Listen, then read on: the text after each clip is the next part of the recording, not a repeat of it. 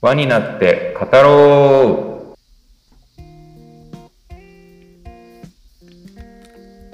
輪になって語ろうパーソナリティのバンビですう同じくパーソナリティの賭けです。この番組では現役保育士のバンビと現役教師のかけが保育や教育について様々なことについて語る番組です仕事の話ばかりだと硬い感じになってしまうので時にはお互いの趣味や昔話最近あった出来事についても語ったりする予定ですよろしくお願いします。よろしくお願いします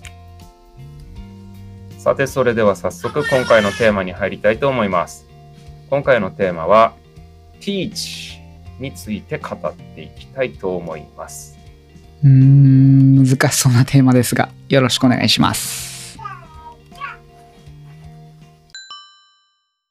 この番組で話す内容は我々の個人的な意見や考えであり教育界や保育界全体の意見を表すものではありませんまた我々の所属する団体や組織の意見でもありませんのでその点よくご理解の上番組をお聞きくださいはい。ということで、teach がテーマです。 teach、はい。はい。これね、えっと、番組の公式 Twitter で、あの、フォローしている方のとあるツイートをきっかけで、うんえっとですね、デンマークでは teach という言葉を教室で禁じたそうです。答えがあ。るから teach をするわけで、答えがない時に teach をすることはできない。うん。ティーチャーという言葉や概念を否定しようとするところからスタートしたようです。先生イコー面白いル、うん、先生イコールティーチャーという日本語自体がもう見直されるべきなんでしょうねというつぶやきからです。で、一応ね、これをつぶやいた時点で、まあその方にすぐあの、リプライつけて、は番組でいつか取り上げてもいいですかって聞いたら、い。はい。いいですよっていうふうに言ってくださったので、まあは今回ちょっとテーマにさせてもらおうと思いました。い。面白いですね。うん、面白いですよね。で、うんそこで久しぶりにあれをやります、恒例の。辞書からの引用ということで、はい。はい、私調べてみました。まず、teach とはですね、えー日本語では教えるという意味が一般的です。はい。で、ちなみに教えるというのも、えー辞書で調べてみると、知識や技能を身につけるように導くこと。うん。まあ、つまり、えー数学を教える。うん。公民を教えるというようなことですね。うんまあどちらもちょっとネット検索の辞書からの引用です。うん。ということなんですが、まあ教えるというところではどうでしょう現役教師の掛けさん。なんかちょっとこれを見て思うことはまず。いやーなんかそういう時代になってるんだろうなっていうところがうん。あってうん。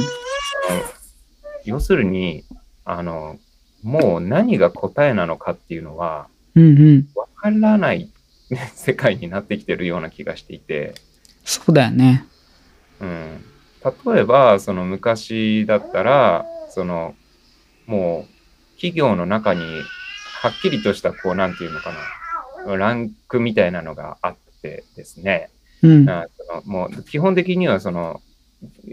高い企業に入れば一生安泰で終身雇用でう年ん。功序列に給料が上がっていって、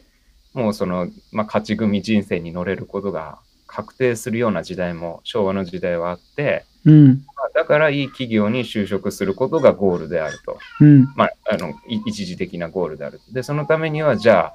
いい大学に入ることがゴールで、で、いい大学の入試に突破できれば、高校の、えっと、授業っていうのは、えっと、成功だっていう考え方があったから、うん。いティーチできたんですよね。そうだね。うん。でも今はもうそうじゃないわけじゃん。うん。多様性だからさ、この間の話じゃないけど。ね、多様性や自主性が重んじられる時代というふうに言われてますし、うん。まあ教育の指針なんかでもね保育園の指針もそうだけども全部それをあの主としている文面が多いよね。うん。だから、そう。ティーチする側もわからない時代。うん教員側も一人一人が価値観違うし、うん。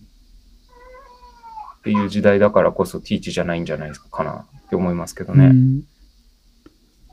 これねまあちょっと調べてみたんですよ僕もネットでその方のツイッターを見た後にはい。で僕が調べる限りだと大前健一さんという方がねはい。どうも発言をされているようではい。僕が見つけたのはもうね2009年の記事なんですよねこれ。うんうんうん。で、この大前健一さんという方はね、経営者と、経営し経営戦略コンサルタントと、まあ起業家と、うん。というような肩書きをお持ちの方で、うん。その方がネットに上がってるインタビュー記事の中で、えっと、述べてらっしゃいますね。はい。まあ結構辛口のコメント。まあ要するに起業家の方なんで、うん。まあ、世界で勝つための強い日本企業の作り方みたいなものについて、うん。まあ、これからの日本でそういう強い企業を作っていくためにはという文脈の中でこうデンマークではティーチっていう言葉が禁止ですっていうのを触れている感じですねどうも。ああ、えっ、と、え、どういうことその、日本はもう早急にティーチの概念から脱しなきゃいけないってことですかというような文脈まあ要するに何だろう答えがあるものをうん。教わってきてうん。でそれでまあ将来後々社会に出た時にうん。えっと、強くなれるかどうかっていう。まあちょっとその方の言葉を引用させてもらうと、うん。えっと、デンマークなんて先生という言葉自体がないからね。教室で先生を使うことが禁止されている。ティーチャーというとティーチするものがある。それは答えがあることが前提だからというわけだ。世の中の問題は答えのないことが多い。答えのないものに答えを見つけるのが人生そのもの。うん。うんそういはうい教育だから、ティーチャーというのは百害あって一理なしだということになる。答えを教えたら子供たちは考えなくなる。答えのない世界にどうやって考えるのか、答えをどうやって見つけ出させるのかが教育の基本なんだな。だから社会に出た時に強い。全部自分で考える癖がついているから。うん。ということをこの方がもう2009年の時点で述べているわけですよね。うん。うん。うん。まあ僕これ読んだ時にまさにその通りだなっていうふうには思ったもののまあただこうこれ現場としては実際どうなんだろう。あのーなんだろうな、教員だから一応、うん私も、えっと、今の日本の枠組みの中でうやっん、ていくんだったら、まあ、そのティーチせざるを得ないと思うんですよ。まあそうだよねまだ現段階ではそうだよね。うん、あのね、日本人一世のせいで、そのなんていうか多様性を本当の意味で受け入れられるその人たちがバッと誕生するとかっていうことは現実ないわけで、うんやっぱりまだその政治の世界から始まって、昔の日本から出し切れてないわけですよ、うんうんこの社会が。そう思で、それは弊害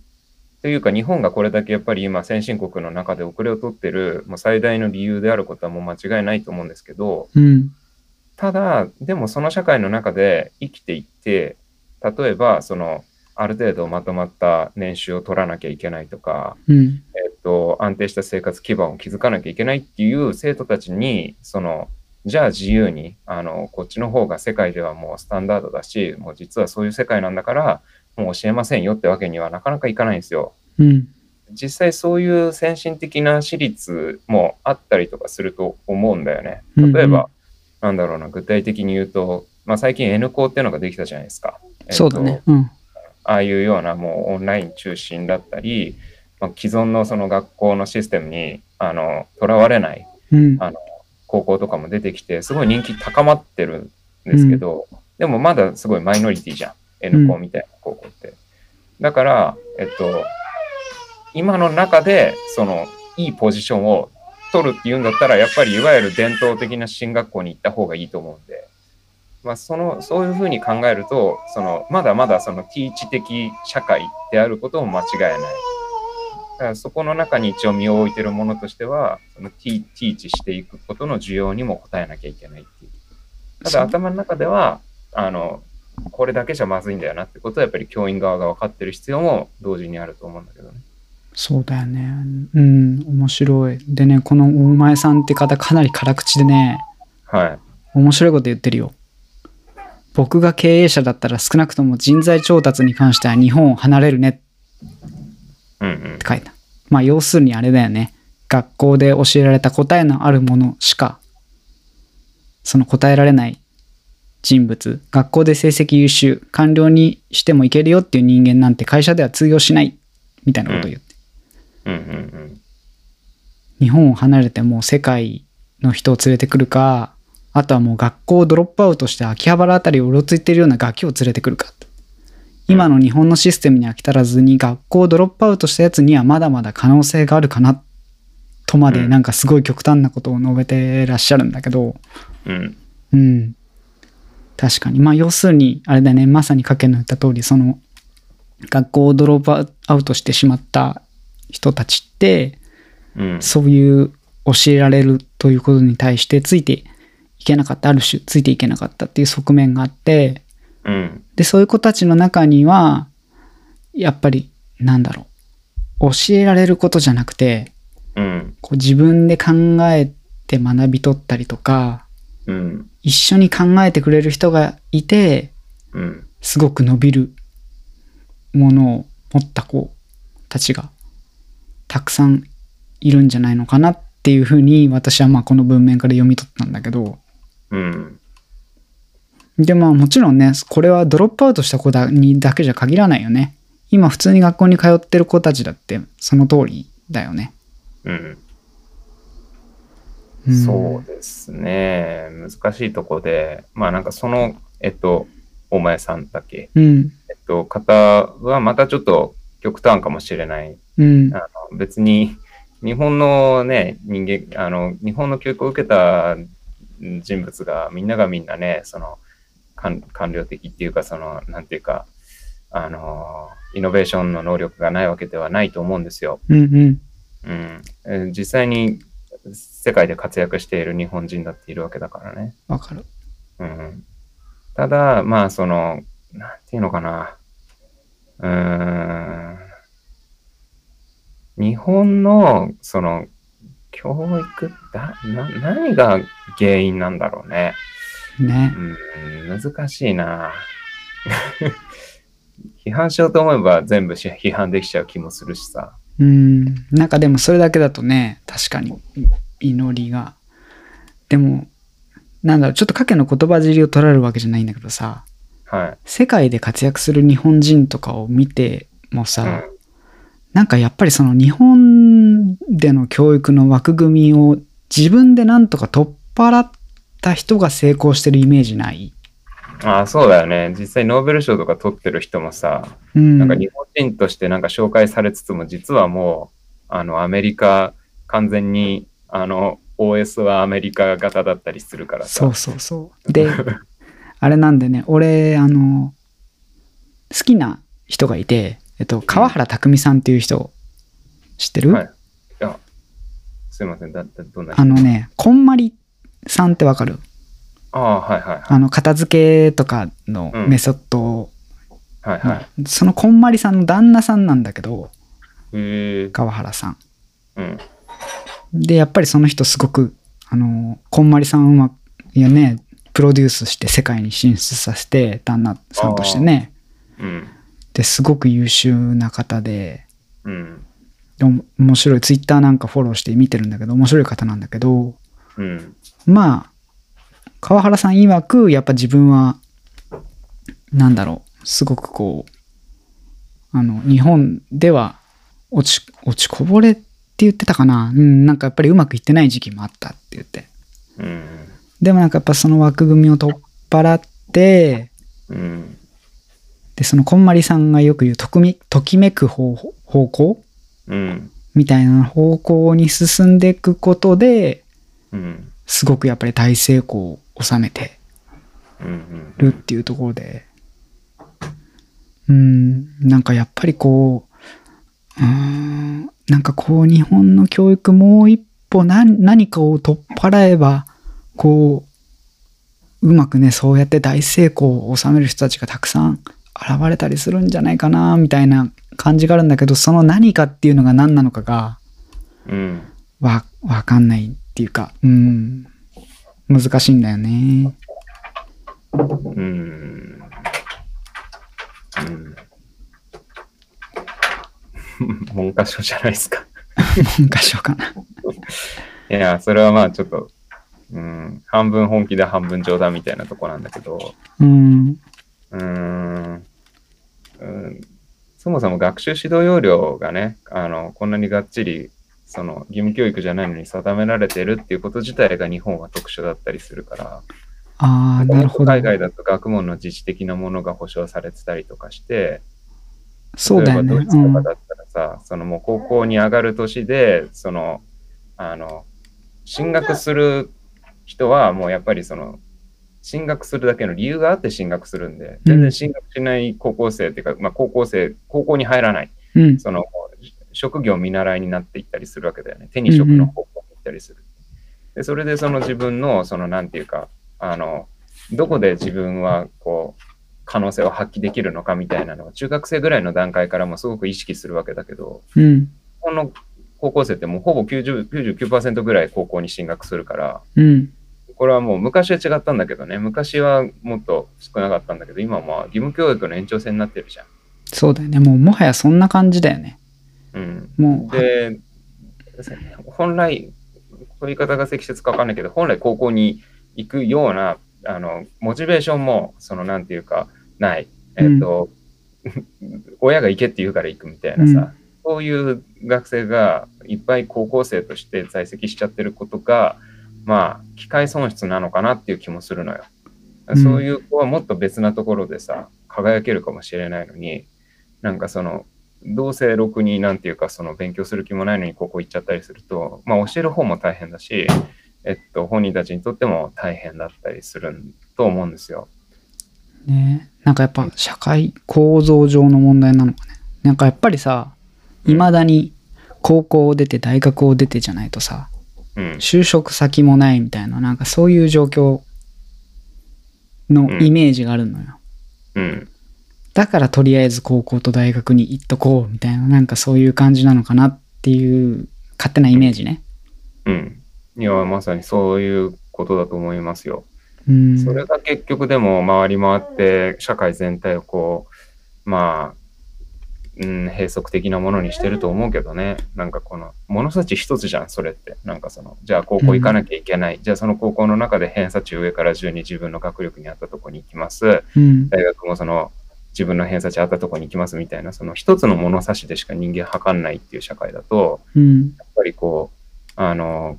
下に行っちゃえば、なんかその、当然自己肯定感みたいなものも損なわれるしさ、うん。うん。なんかすごくこう狭いなっていう感じがするんだよね、人の見方がね。そうだよね。うん。だからもっと別にいろんな人がいろんな生き方してて当たり前だよねっていう社会でいいんだけど、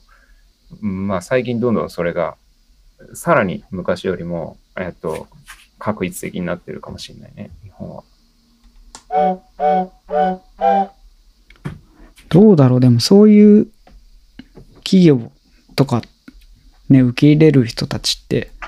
増えてきたりとかしてるのかな今。どうなんですかね。なんかその目立つ企業はさ、うん。目立つじゃん、そのなんていうか、もう自由な、こう、社風の企業とかさ、うん。まあいろいろ取り組みやってたりとかしてさ、うんその、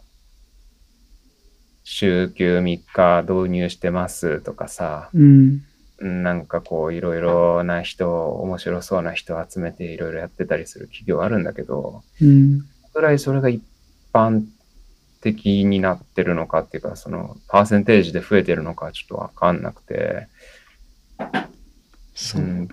ね。でも、なんか、一つ言えるのは、その東大卒で官僚になる人っていうのが減ってきてるらしくて、うんうんうん。でなんか聞いたことあるねそれねてかそもそも官僚になろうっていう人が減ってるっていうふうに聞くようねんそう。官僚が憧れの職業じゃなくなったっていうのがあって、その、なんだろうな、やっぱりそのすごいブラックだってことを知ってたりとかしてさ、うんで、なんかそんそんなのにわざわざなんていうか、なりたくないっていうかね、うんなんかそういう東大生が増えてるっていう話だからさ、だから結構今もう大変なんでしょ、なんか国家公務員が集まんなくて、うんうん結構やばいっていう話らしいんだけど、まあ、そういうじゃあ学生が何やるのかって言ったら面白い企業とかに行くと思うから面白いというかまあその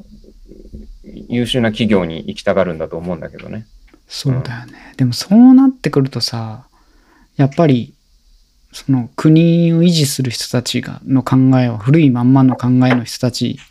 が多く残るわけじゃないうん、そうするとやっぱり今の状況からなかなか変わらない変わっていかないよねそうだねもう厳しいですね。厳しい日本からよ出ねちゃおうっていう発想になるなってるね。どっちかっていうと多分今の若者は。だよねなんか自分がその中に入り込んで改革してやろうみたいなモチベよりは、その、日本を見限るっていうかね、うんわかそるっ、ちの方にシフトしてる気がする。うん、なんかすごくさこれを言うと語弊があるというかさちょっとあの炎上するかもしれないんだけどさはい。まあやっぱりどうしても高齢化の社会の国っていうこともあってさ、うんまあとにかく年寄りとか高齢者に対するその政策だったりとかそうい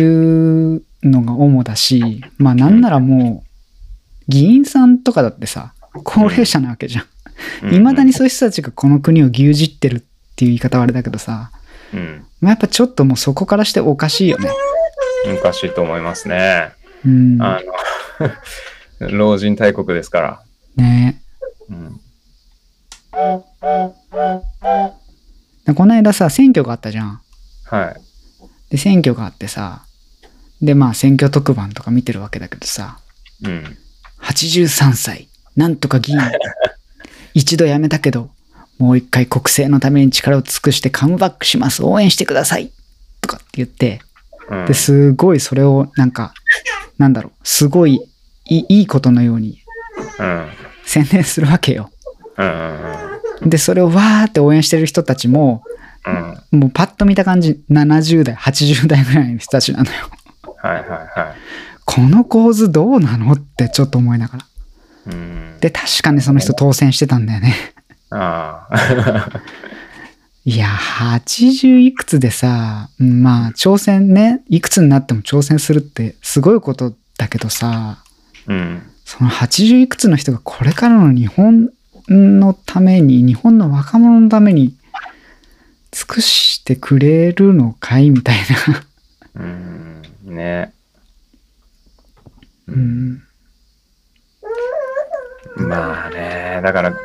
会議員になろうっていう若者すらもう今ほぼいないんじゃないねいや、なんだってか、そうだよ仮ね。に年収っていうか、あの、まあ、歳費、そうのんうん収入が高くてもさ、嫌だもん、俺。うんその4000万ぐらいもらえるけどさ、日本の国会議員になるわかかる。らさ、うん、なりたいかって言われたらなりたくない。もうあれでしょ完全にだって本当に勝手な偏見のイメージだけどもうあのそういうおじいちゃんおばあちゃん議員のうん、言うことを聞いてそへいこらしていくだけでしょう、うん。そのでかい派閥に入ってさ、そうそうそってことじゃん。うん、そね。うん。ういやもうほんとさ極論言わせてもらうとさ、は国い。会議員にこそうん。定年を設けるべきだよねと思ってうんうんうんもう60歳以そう上いうそう60歳以上の人はもうこ国会議員っていうかもうとにかく60歳以上の人はパターンもあるよね国政とかうんうん市政とかうんそういうものに関わるのはもうやめてくださいってうんうん言いたい。うんうんそういうようなこうでかい改革みたいなのができればさまた違ううん変わってくるのかもしれないけどさ、そのルールを決める側が高齢者だからさ、そうなんだよ自分ね。たちで自分たちの首絞めるようなことはやらないしさ。だよね。だってちゃんさ、と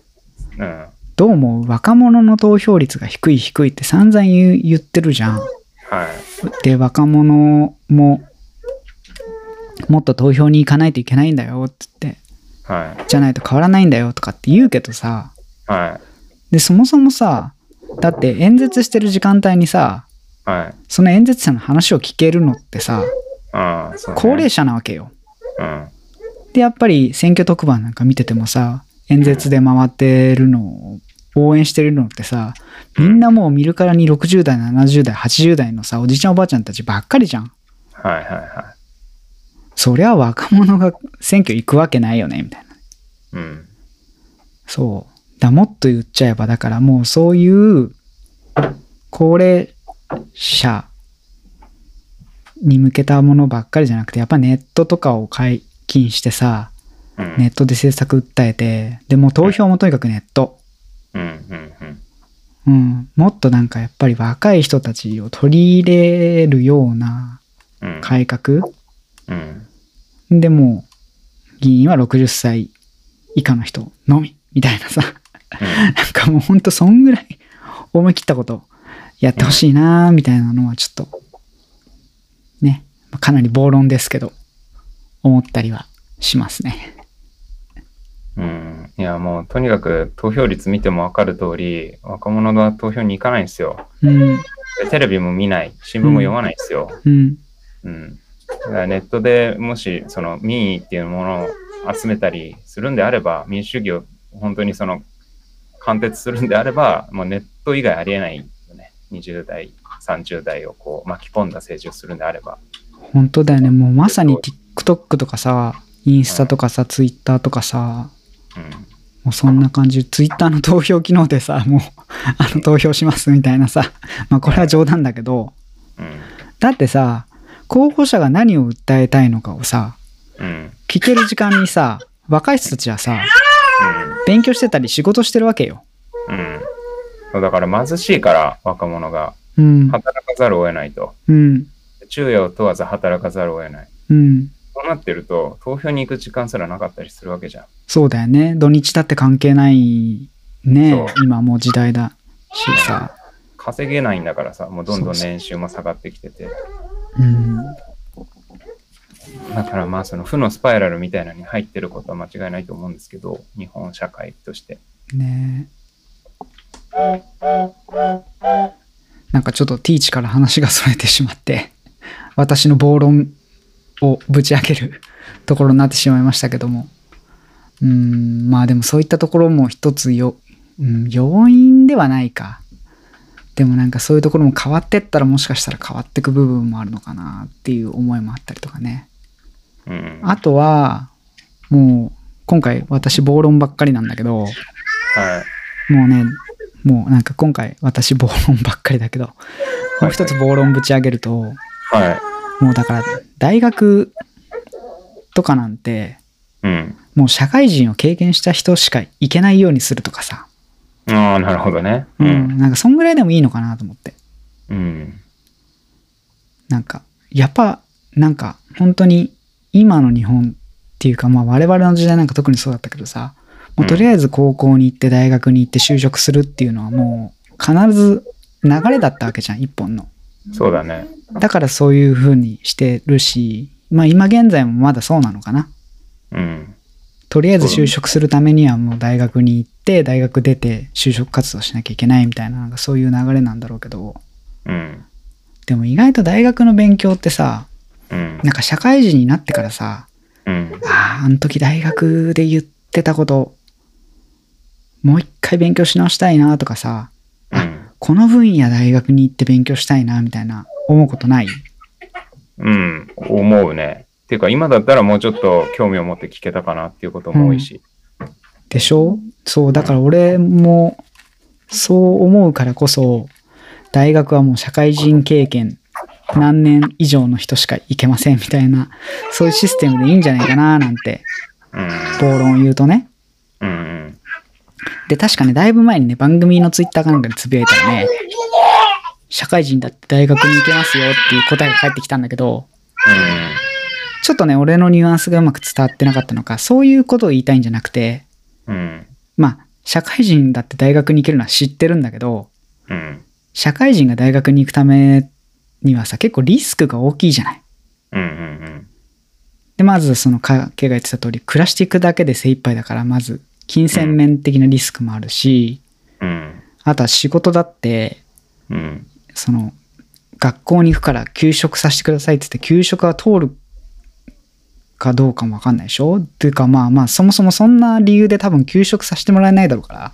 ら、辞めざるを得ないでしょ多分、うん会社を。うんそうすると、会社を辞めなきゃいけない。うん。で、まあ少しずつ変わってきてるけどさ、今の時代もう会社一回辞めちゃうとさ、うん。ねえ、罰がついたみたいな感じで、うん。そういうふうに捉えられる風潮がまだあるじゃない。はいはい。うん。だから、そう、私が言いたかったのは、まあ、社会人でも大学に行けますよって言って、それは知ってるんだけど、うん。まあ、そもそもの制度として、うんもうそういう風になってたら、ねえ、なんかもうちょっとこう、面白いっていうか、本気で勉強できるんじゃないかな、なんていうね、思いがあって、まあ、ちょっとそんな暴論もぶち上げてみたんだけど。あのね、じゃあ今度俺がその暴論をぶち上げると、うん。まあ俺は俺がどう、どういうふうに考えてるかっていうと、うん。知知って何なんだろうっていう、その知識の知ね。うんうん。知っていうものが一体どういうものなんだろうってことだよね。うんうん。あの、ああのね、あの、なんつったらいいのかな、その高校全入時代うんって。いうのは、明らかに俺はおかしいと思うんだよ。その高校って、その一応高等教育なわけだから、そうだよね。さっきも言ってたよね。もううん99%が入るって言って。そう、万人向けじゃないはずなんだよね、そこでの知識。うん。その、専門知識であるべきだと思うんだよね。うん。うん。で、それだけの、なんていうか、覚悟がある人が、やっぱり勉強すべきだと思うんで、うん。なんかそうじゃない人は別に、これは嫌味とかじゃなくて、うん本当に別なことやった方が絶対人生にも有意義だし、社会にとっても有意義だと思うんで、うん。なんかそこはもう別になんか、なんでそんなみんな来るんだろうっていう感じうん。で、えっと、あの、だからね、なんつうの、これ日本人だけなのかどうなのか知らないけど、なんかその、なんかさ、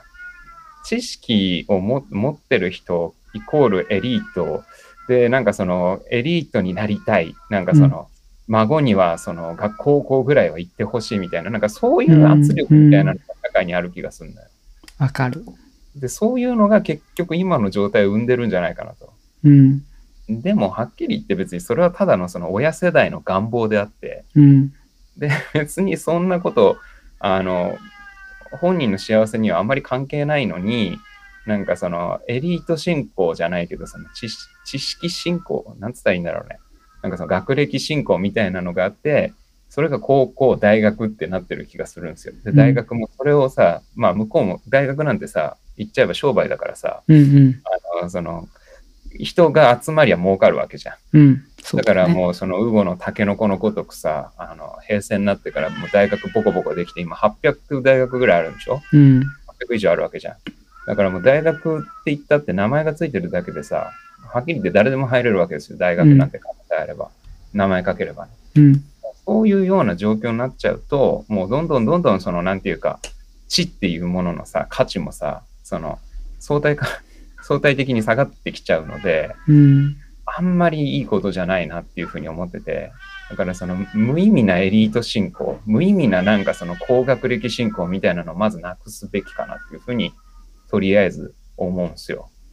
ね。その吸収力のあって行動力もあって、その肉体的にも充実している時間を、そのあの勉強も本当に嫌いなのに、そのずっとその座って授業を受けているっていうことが苦痛でしょうがない人もいると思うんで、うん。なんなんでそれそれをこうなんていうか良しとするのかっていう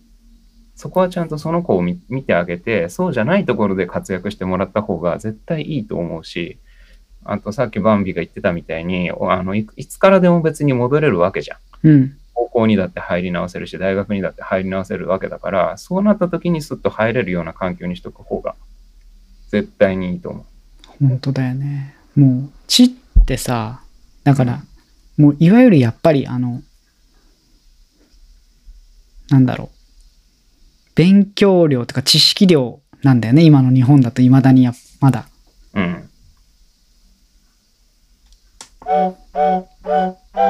うん、そうだそうだからここでこうちょっとうまいことティーチに戻すとするとはい。まあだからやっぱりそのティーチすることがいまだに日本ではうん。求められてるうん。からこそまあなかなかこうちょっとこれからの日本が苦しくなってくんじゃないのかなっていうようなうん。ものを抱いてるんだよね結局やっぱりその何かを教え込むっていうことをが未だに大事にされてるような風潮、うん。うん、どうなのかな現場でもまあ変えようとはねか変えよう変わろうとはしてるそれぞれの教員とかではしてるんだろうけどうん。やっぱり上がまだなんかそういう体制上もまあ言ってるのか言ってはいるけどなんかなかなかそこが変わらないみたいなうん。えっと、そうですね。そう、最初の話に戻るけど、その上も人間なわけですよね。うんそのお役所の人も。うんで、この同じ時間軸を生きてるわけですよ。うん12年を。うんで、この2022年現在、えっと、どういう人間がゴールなのか、どういうい生き方がゴールなのかっていうのが、今誰も分かってないんですよ、多分。うんだから、ティーチングだろうが、コーチングだろうが、何でも名前はいいんだけど、うん目指すところがまずそもそも分かんないんですよ。うんだからそうね別にもう、そのお金をガンガン稼ぐ、まあ、じゃあ仮にお金だとしても、うん年収が高いイコール幸福度だっていうふうに仮に仮定したとしても、大企業に入れば安泰という時代は終わりましたと。うん金融機関に入ればあの安全だったっていう、銀行に入ればよかったっていう時代もリーマンショックとか見てわかるように終わりましたと。うんうん、で、じゃあ官僚とかになれば幸せなのかって言ったら、官僚もブラック化してて、目指すべきでは、目指すようなところじゃなくなりましたと。うんなった時に、大人も、あのこの2022年現在、誰もが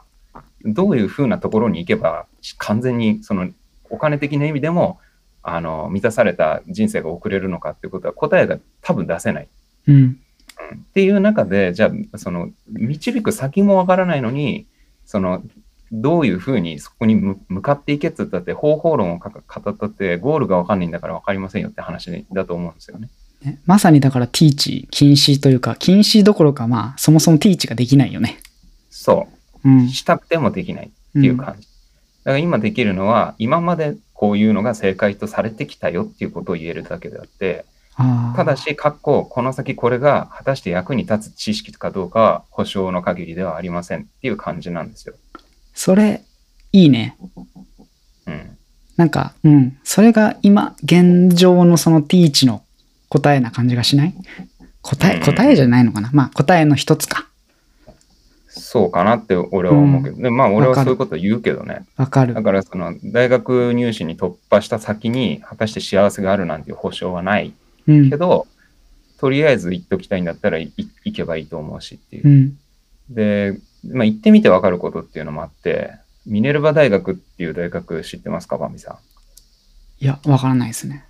ん。えっと、世界の大学ランキングっていうのがあるじゃないですか、ハーバードとかそういうの。はいはい。ね、で、そういう伝統校が、をこう一気にごぼう抜きして、うん。今めちゃくちゃ世界で人気ある大学の一つにミネルバ大学って新しい大学があるんですけど、うん。なんとそこはキャンパスがないんですよ。あ、うんうん。聞いたことある。オン全部オンラインで、で、そうもう世界中の人たちそがうそうそうそう、それ。来るんだよね。来るっていうか受けてるんだよね。そう、違う世界中の人たちが受けるし、その世界中の都市を半年に1回ごとぐらいに、うそんうんのうん。ぐるぐるぐるぐるね、あの周遊させるんですよ。わかるわかる。なんか、なんだっけ、えっと、グループホームじゃなくて、えっと、ホームステージ、うん、ホームステイじゃない。なくて、なんだっけ、みんなで暮らすやつでしょ、そのいろんな国の人とかと。大学寮が世界各地にあうんうって、ん、半年ごとに、その、まあ、都市を移動すると。聞いたことある、聞いたことある。で、4年間ぐらいで地球を2周するらしいんだけど、で、そういうような大学が今人気出てて、キャンパスない。全部オンライン授業。うん、で、その、大学教授は教えないっていうね、うん、その、場を作って、その、うまいことファシリテートすればいいっていう、うんうんうんそういう大学が今人気ある。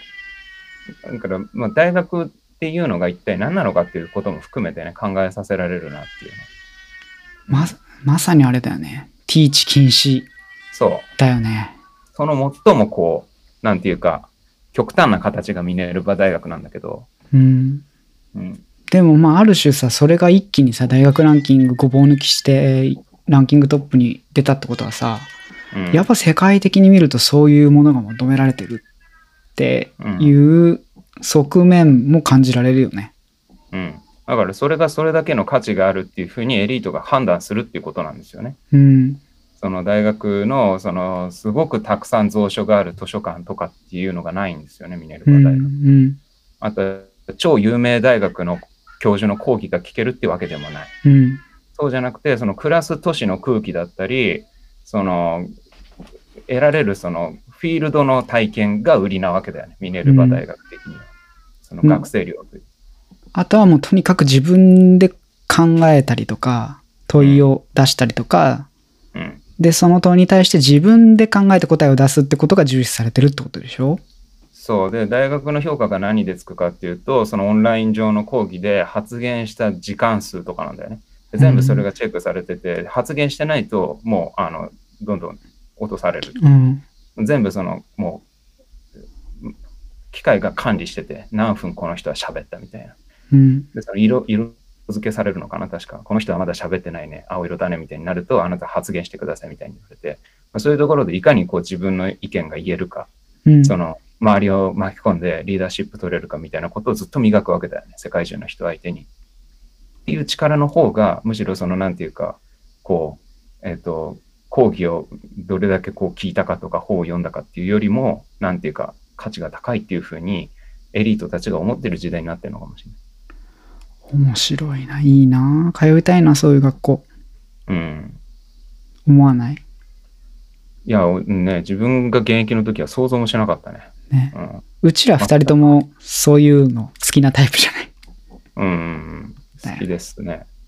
だからもうだからこそもう捉えどころがないし、あまりにも今のじゃあ今俺が勤めてるね、あの日本の公立の高校っていうののあり方と、地のあり方と全く違うわけじゃない。ほんとそう思う。私の公立の保育園もそうです。発言誰もしない。前も言ったけど。まあ、だから、そのギャップにちょっとただただ愕然とするっていうかね。えっと、いや、これはだから、えっと、あれだよ、別にどっちがいいとか悪いとは言ってるわけじゃないんだけど、今のエリートの選択がそういうふうにシフトしてるっていうことは、ちょっと押さえておいた方がよくて、そうだまね。あそういう大学を出たエリートが、つまり世界中のトップ層が新しい企業とかを例えば作っていくわけじゃないですか。うんで、そういう人たちが、じゃあ社員を集めますよってなった時に、えー日本の教育を出てきた人たちが採用されるかっていう、そこで戦えるのかって言ったらちょっとわからない。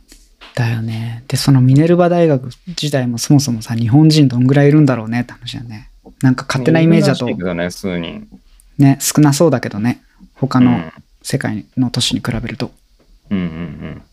まあでもだからその民族でなんかこう発言できないとかそんなわけはないんだからさ別に日本人だっていくらでも発言できるはずなんだけど、そういうような訓練を、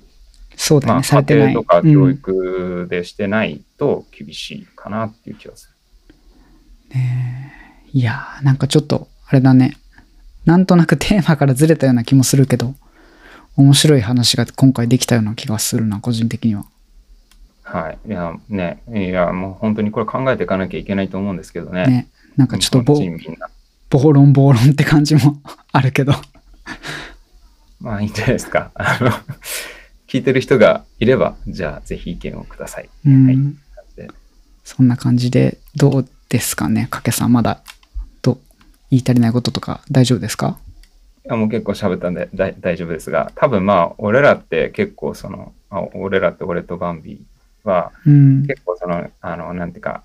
あの、あた新しい方のことを言い言ってるから、うん。聞いてる人の中で俺の、俺の感触ね、俺,、うん俺のその直感では、多分いやいや、日本のなんかもっと今までのの良さをもうちょっと考えようとか、なんかその現実逃避的に新しいものに走ってんじゃないのとかっていう批判が多分聞いてる人の中に多いんじゃないかなっていう予想するんだけど、ままあ、そういう人の意見をちょっと入れたいね。俺俺ら二人とも結構その思考が似通ってるっていうか、そうだよね。なんとなくこう、うんリリベラルというとちょっと語弊があるけど、うん。うん。たださ、でもそう言いながらもさ、俺らって受けてきた教育がそういう昔ながらのものだからさ、うんそういう凝りかか凝り固まっちゃってる部分もあるなって自分で感じるときないうん、いやだからね俺が言っててすごい思うのはそうそうそのなんていうか日本のフォーマットで育ってきた人間だっていう前提もあるなっていうこともあるしうんそのなんていうかダメな日本の構造の中であの金をいただいちゃってるっていう後ろめたさもあるのよわかる結局そこに守られてるわけだからわさかるっていうかだってね俺たちこんだけ散々文句言ってなんで2人とも公務員やってんのって話だも んねそうそうそうそうあのそういうことですそ、あのだから俺がもしそんな本当になんかこう実力主義じゃないけどさなんかこう、えっと、高校行かなくてもいいんじゃないのみたいな話したけどじゃあ自分のその中学校の頃の自分を振り返った時にあのじゃあ今の日本みたいなシステムじゃなかったら俺高校行ってたかっていうそっち側だったかっていうエリート側だったかってちょっとそれは怪しいう うん、怪しい大学でそこまでなんていうかこう覚悟を持って専門知識を得ようっていう風な気概があったかとかそういう過ごし方をしてたかって言ったらバイトに明け暮れてたような気もするしさ、うわん、かだる、からそのなんていうかこう日本のまあ旧来のそのなんていうかとりあえず真面目かっこ仮の姿で生きてればとりあえずのなんか社会的地位が約束されるっていうレールの上でまあ、今の自分が気づかれててそのレール自体を後から爆破しようみたいなところの後ろめたさあるんだけどでもかといってこのままずっとそういう社会でもまずいよねっていうじわじわまずいよねっていうことも事実でまあそれは俺らの世代だから、えっと、言えることなのかもしれないしね、うんわかるもう本当にもう今日暴論祭りだから言っちゃうけどさ、はい、まあ俺はねもうね公務員ね辞めたいと思ってる のよぶっちゃけあはいはいはいうんそういですやか、うん、やっぱりなんだろうもう本当にまさに古い日本の考え方って感じだよねううんんあの組織ってうんうんやっぱりそれがどうしてもねちょっと我慢がならない働いてて我慢ならない時が多いのでうんうんでもかといって結局こういうことを散々文句を言っときながらうんやっぱりもうふ踏み出せないうん結局やっぱこう染みついてきたものうんもあって踏み出せないっていうこのもどかしさがうんねそれが本当はだからもうちょっとさ楽しい話とかさをしたいんだけどちょっと愚痴っぽくなったり文句が多くなっちゃったりする要因なのかななんて思ったりもちょっとしておりますまたじゃあそういうその辺の話も聞けたらなと思いますはいはいはい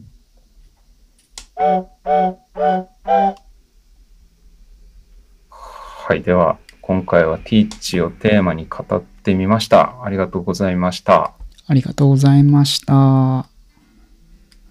ねなかなかちょっと難しいテーマでどうなるかなと思ったけど意外 と暴論私はちょっと暴論を言えたので少し満足してますあの、いや、どう、聞いてる人はどう思うか知らないけど、うん僕からすれば暴論でも何でもないっていうかね、当たり前のこと言ってるなっていう感じしかないんですけど、ねなんかちょっとあれだねほんと確かに思考がちょっと似通ってる部分があるからねうん、うんまあねもちろん賛成してくれるのは嬉しいけどそうじゃないんじゃないっていうところなんかの意見もぜひ聞いてみたいのでねお便りをお寄せいただけると嬉しいなというふうに思いますね、高齢者の方が聞いてて怒ってくれたりすると面白いんですけどね。ねどういうことだ、60歳以上のわしらはもう頭が回らないって言ってんのかみたいな感じの人が出てくれると盛り上がるんですけど。ねまあさ自分が通る道だからさあんまりね高齢者を悪くは言いたくないんだけどうん。でもなんかね国政とかってさこれからのん日本の未来を作るものだからさ、うん。うん、これからの未来を生きる人たちにもっとねやってもらになってもらう方がいいんじゃないのかなって個人的には思っちゃうんだよねだからもう定年制してくれって思っちゃうけど俺はどっちかっていうと、その老人をこう、なんていうか、こう、ああ足を引っ張るっていうよりは、若者の力で老人がいくら頑張ってももう追いつけないような、なんかそのパワフルな若者がガンガン動かしていって、老人を置いてきぼりにするぐらいの、なんていうかこう、あの、イノベーションを起こしてくれればいいな、みたいな。なんあかその あなるほどね幕末の頃みたいなさ。はいはいはいはいうんもうそのためにはあの 吉田松陰と かそうい危険うそういう人たちが出てこないと思想うん誰が令和の吉田松陰になるかみたいなねまあ、いやもう自分は吉田松陰はもうちょっとやべえやつだと思ってるんですけど ああの人はもうちょっとあの今でこそ偉人だけども今の世の中に見たら確実に犯犯罪者なんででも、まあそんぐらいなんだろういそうでも変人が出てくると、うんね、突き抜けちゃった変人が出てくると、うんね、変わるのかな。いつの時代もあの本当にせ社会をこうイノベーションしていくのはマジで10代後半から20代前半ぐらいだったりするからうん。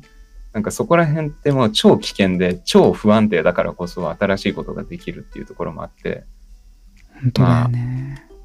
うん、安安定して静かな暮らしを送りたい人にとっては大迷惑かもしれないけどもう日本がこの先どんどん痩せ細っていってマジでやべえってことになったら多分そういうなんかあの青年商法的なやつらが出てくるんじゃないかと思い思います。はいねうん。いやー、賭けはでも接してるからさ、わかると思うけど、今の若い若い子たちって、やっぱ、すごい、ね、発想力すごい面とかさ、行動力とかもすごかったりとかさ、うんうん。俺ちょっとこの間ツイッターで18歳のこと知り合って、えーはいはいはい、そう。で今俺ある勉強してて、うん。でまあその勉強をちょっと教えてもらったりとかしたんだけど、あ、すごいね。いへややっぱ行動力すごいよね。な本当言う通りさ、え。なんだろうもう無理やり高校に入れてうん。そういう子たちを押し込めて勉強させるんじゃなくてうん。なんかやっぱり別の分野でそそのパワーを発揮させてあげられるような環境うん。があるといいんだろうなっていうのは、うん、すごく思った。うん。もネうッねトの世界ではもう爆発させてますね、彼らは。だよねすごいよね絵を。描くのはすごいそのもうツール使いこなして絵描いたり、そのデスクトップミュージックで音楽作ったり、初音ミクとかさ、そうだよまあ、あとね。そういう動画編集で、TikTok、YouTube そういうのでもう大活躍している若者いっぱいいて、もうそんなん、俺らの世代ではもう追いつけないですよ。でも何言ってんのかもわかんない。すごい、すごいこう、なんていうか、そこでの発想力プラス、そのなんていうか、打ち込み度合いとか集中力とかっていうのがかなわない。ねそういうのを政治の世界とかで発揮してくれたら絶対すごいんだけど、ねでもそれは全力でこう、老人社会がそうさせないようにしているんで、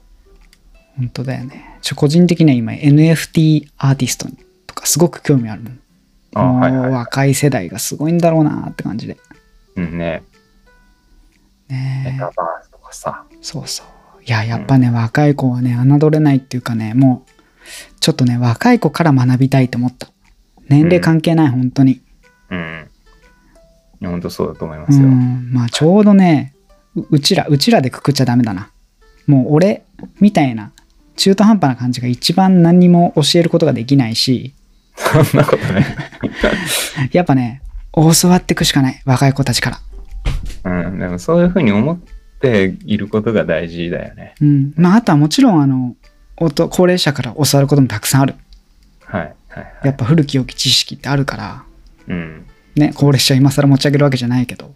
うん。もうやっぱりね、う俺はもうそう思った。つくづく。若い人と高齢者と、うん。まあ自分がすごいなと思った人からうん教わるしかない。うん。まあまあ謙虚でいるっていうことを忘れたらね、うんダメかなとも思うし、はい。そんな感じですか終わりね。たいですわ。はい。はい。じゃあ、締めます。はい。はいえータイトルにもある通り、今後は我々2人だけでなく、番組をお聞きの皆さんとも語っていきたいと考えています。今回のテーマ、えー教育、ティーチでしたね、はいえー関する意見はもちろん、えー番組の感想や話してほしいテーマ、我々への質問など、お便りを募集したいと思います。お便りは番組専用のお便りフォームまでお寄せください。詳しいアドレスは概要欄に記載してあります。今回ね、ちょっとかなり暴論というか、いろんな意見を我々出したので、ぜひ、あ、そう思いますとか、いやいやいやいや、何を言ってるんだっていう反対意見なんかもね、お待ちしています。はい。えー我々の番組に参加してみたいという方も募集しています。興味のある方は番組までメッセージをお願いします。えーテーマは教育や保育に限らず雑談等でも大丈夫です。というわけで今回の放送はここまでです。また次回の放送でお会いしましょう。最後までお聞きいただきありがとうございました。ありがとうございました。お相手は輪になって語ろうのバンビでした。かけでした。